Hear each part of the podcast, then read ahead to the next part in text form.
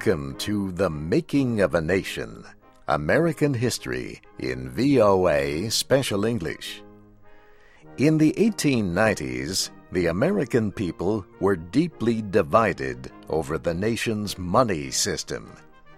Should the United States support its currency with gold or with gold and silver?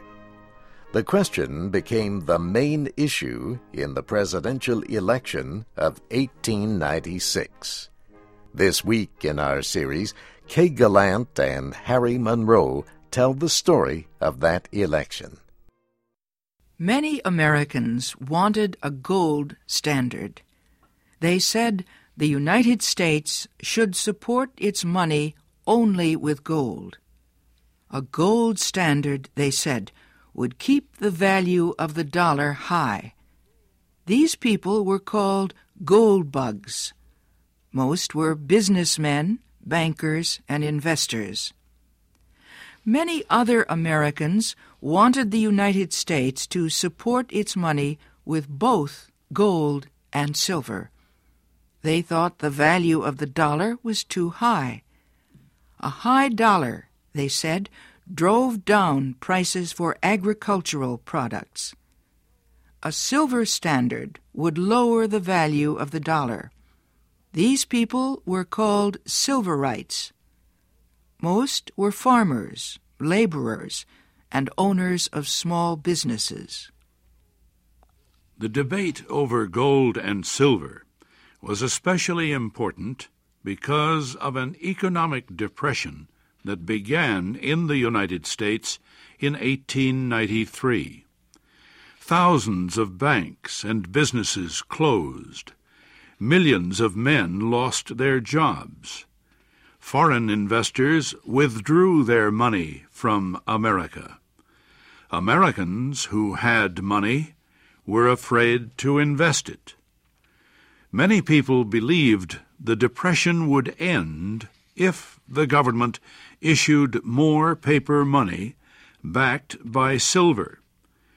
President Grover Cleveland disagreed, and he opposed any legislation that might threaten the gold standard.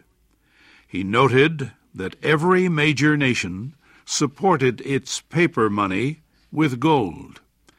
The United States would be foolish, he said, not to do the same. It could not stand apart from the world's other money systems. President Cleveland belonged to the Democratic Party. By 1896, many Democrats had become Silverites. They gained control of party organizations in several western and southern states. They called Cleveland a traitor to his party and to the American people. They did not want him to be the party's candidate in that year's election. The Republican Party also was divided over the issue of gold and silver. Some members from silver mining states in the West left the party. Others remained in the party but gave support secretly to Silverite Democrats. Republicans had done well in the congressional elections of 1894 they won control of both the Senate and House of Representatives. Party leaders were sure a Republican could be elected president in 1896. The most likely candidate appeared to be Governor William McKinley of Ohio. McKinley was, in fact, nominated on the first ballot at the Republican convention in St. Louis, Missouri. The Democratic Party held its nominating convention in Chicago, Illinois. The most likely candidate was Congressman Richard Bland of Missouri. A majority of convention delegates, however, were Silverites, and they expected to nominate a Silverite candidate. Supporters of President Cleveland wanted to test the Silverites' strength. they demanded a debate on the gold silver issue.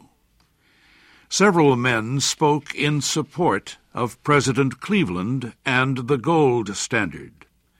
Several spoke in support of silver.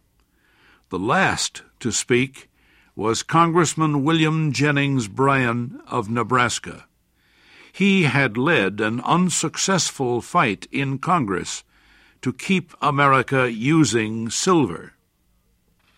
Bryan spoke emotionally during the convention debate. He said he represented America's farmers, laborers, and small businessmen who wanted a silver standard. Bryan ended his speech with a line that became famous during the campaign. It called to mind the torture and death of Jesus Christ. Bryan said gold supporters could not force their money system on silver supporters. You shall not, he said, crucify mankind upon a cross of gold. With those words, William Jennings Bryan won the nomination away from Congressman Bland. He would be the Democrats' presidential candidate. He was just 36 years old. A number of Democrats refused to accept Bryan as their candidate. They withdrew from the Chicago Convention and held one of their own. They called themselves National Democrats. They nominated candidates for president and vice president, but they did not win many votes in the election. America's third party at that time, the People's Party, had a difficult decision to make. Populists, as they were called, agreed with Silverite Democrats that the United States should have a silver standard. So some believed the party should unite with the Democrats to support Democratic candidate William Jennings Bryan. If they did not, Republican William McKinley was sure to win the election.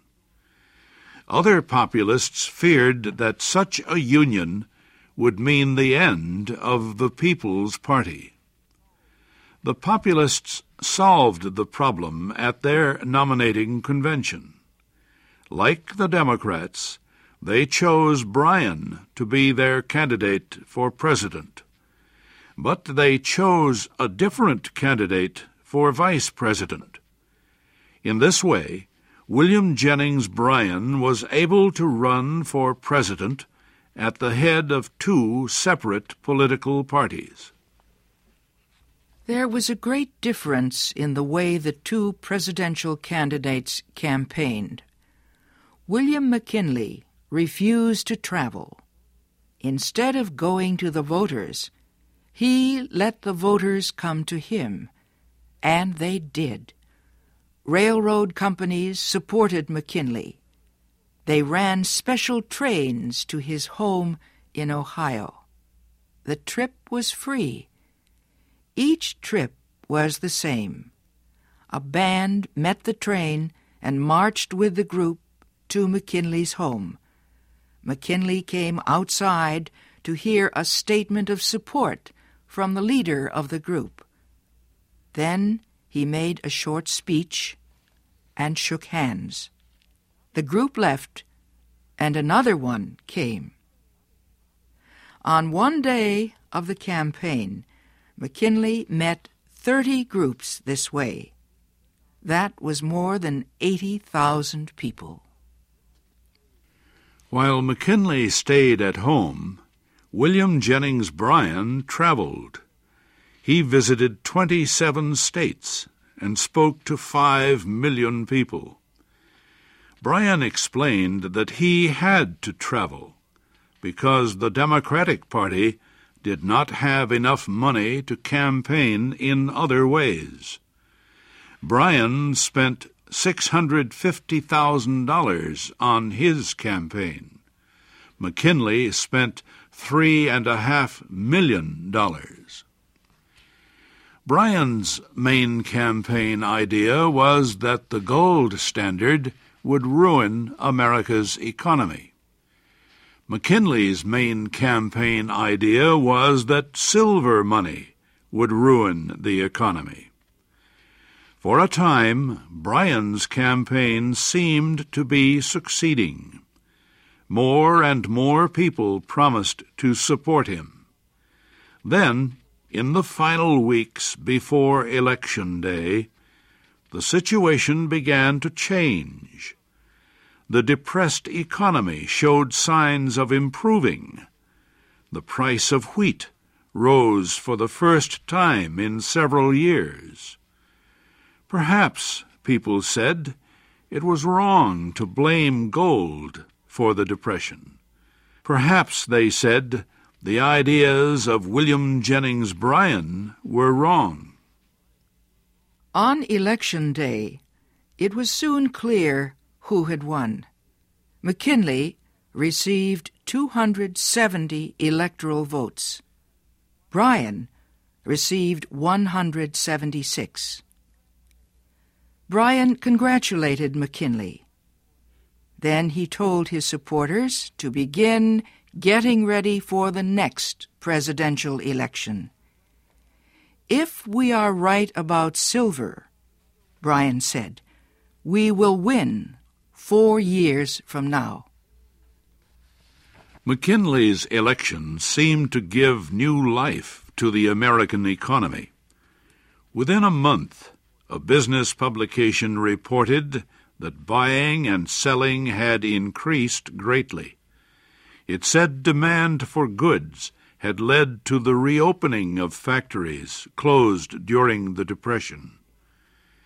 At the same time, new supplies of gold were discovered in Alaska, Australia, and South Africa. The extra gold increased the supply of money in the same way silver would have increased it taxes on imported goods rose to almost 60%.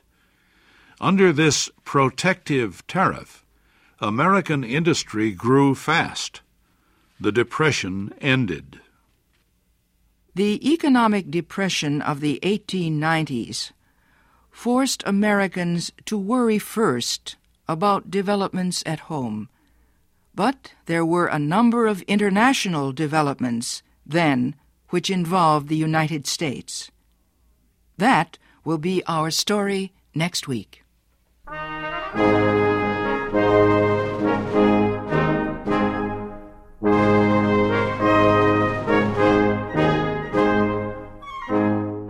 Our program was written by Frank Beardsley. The narrators were Kay Gallant and Harry Monroe. You can find our series online with transcripts MP3s, podcasts, and images at voaspecialenglish.com. You can also follow us on Facebook and Twitter at VOA Learning English. Join us again next week for The Making of a Nation, an American history series in VOA Special English.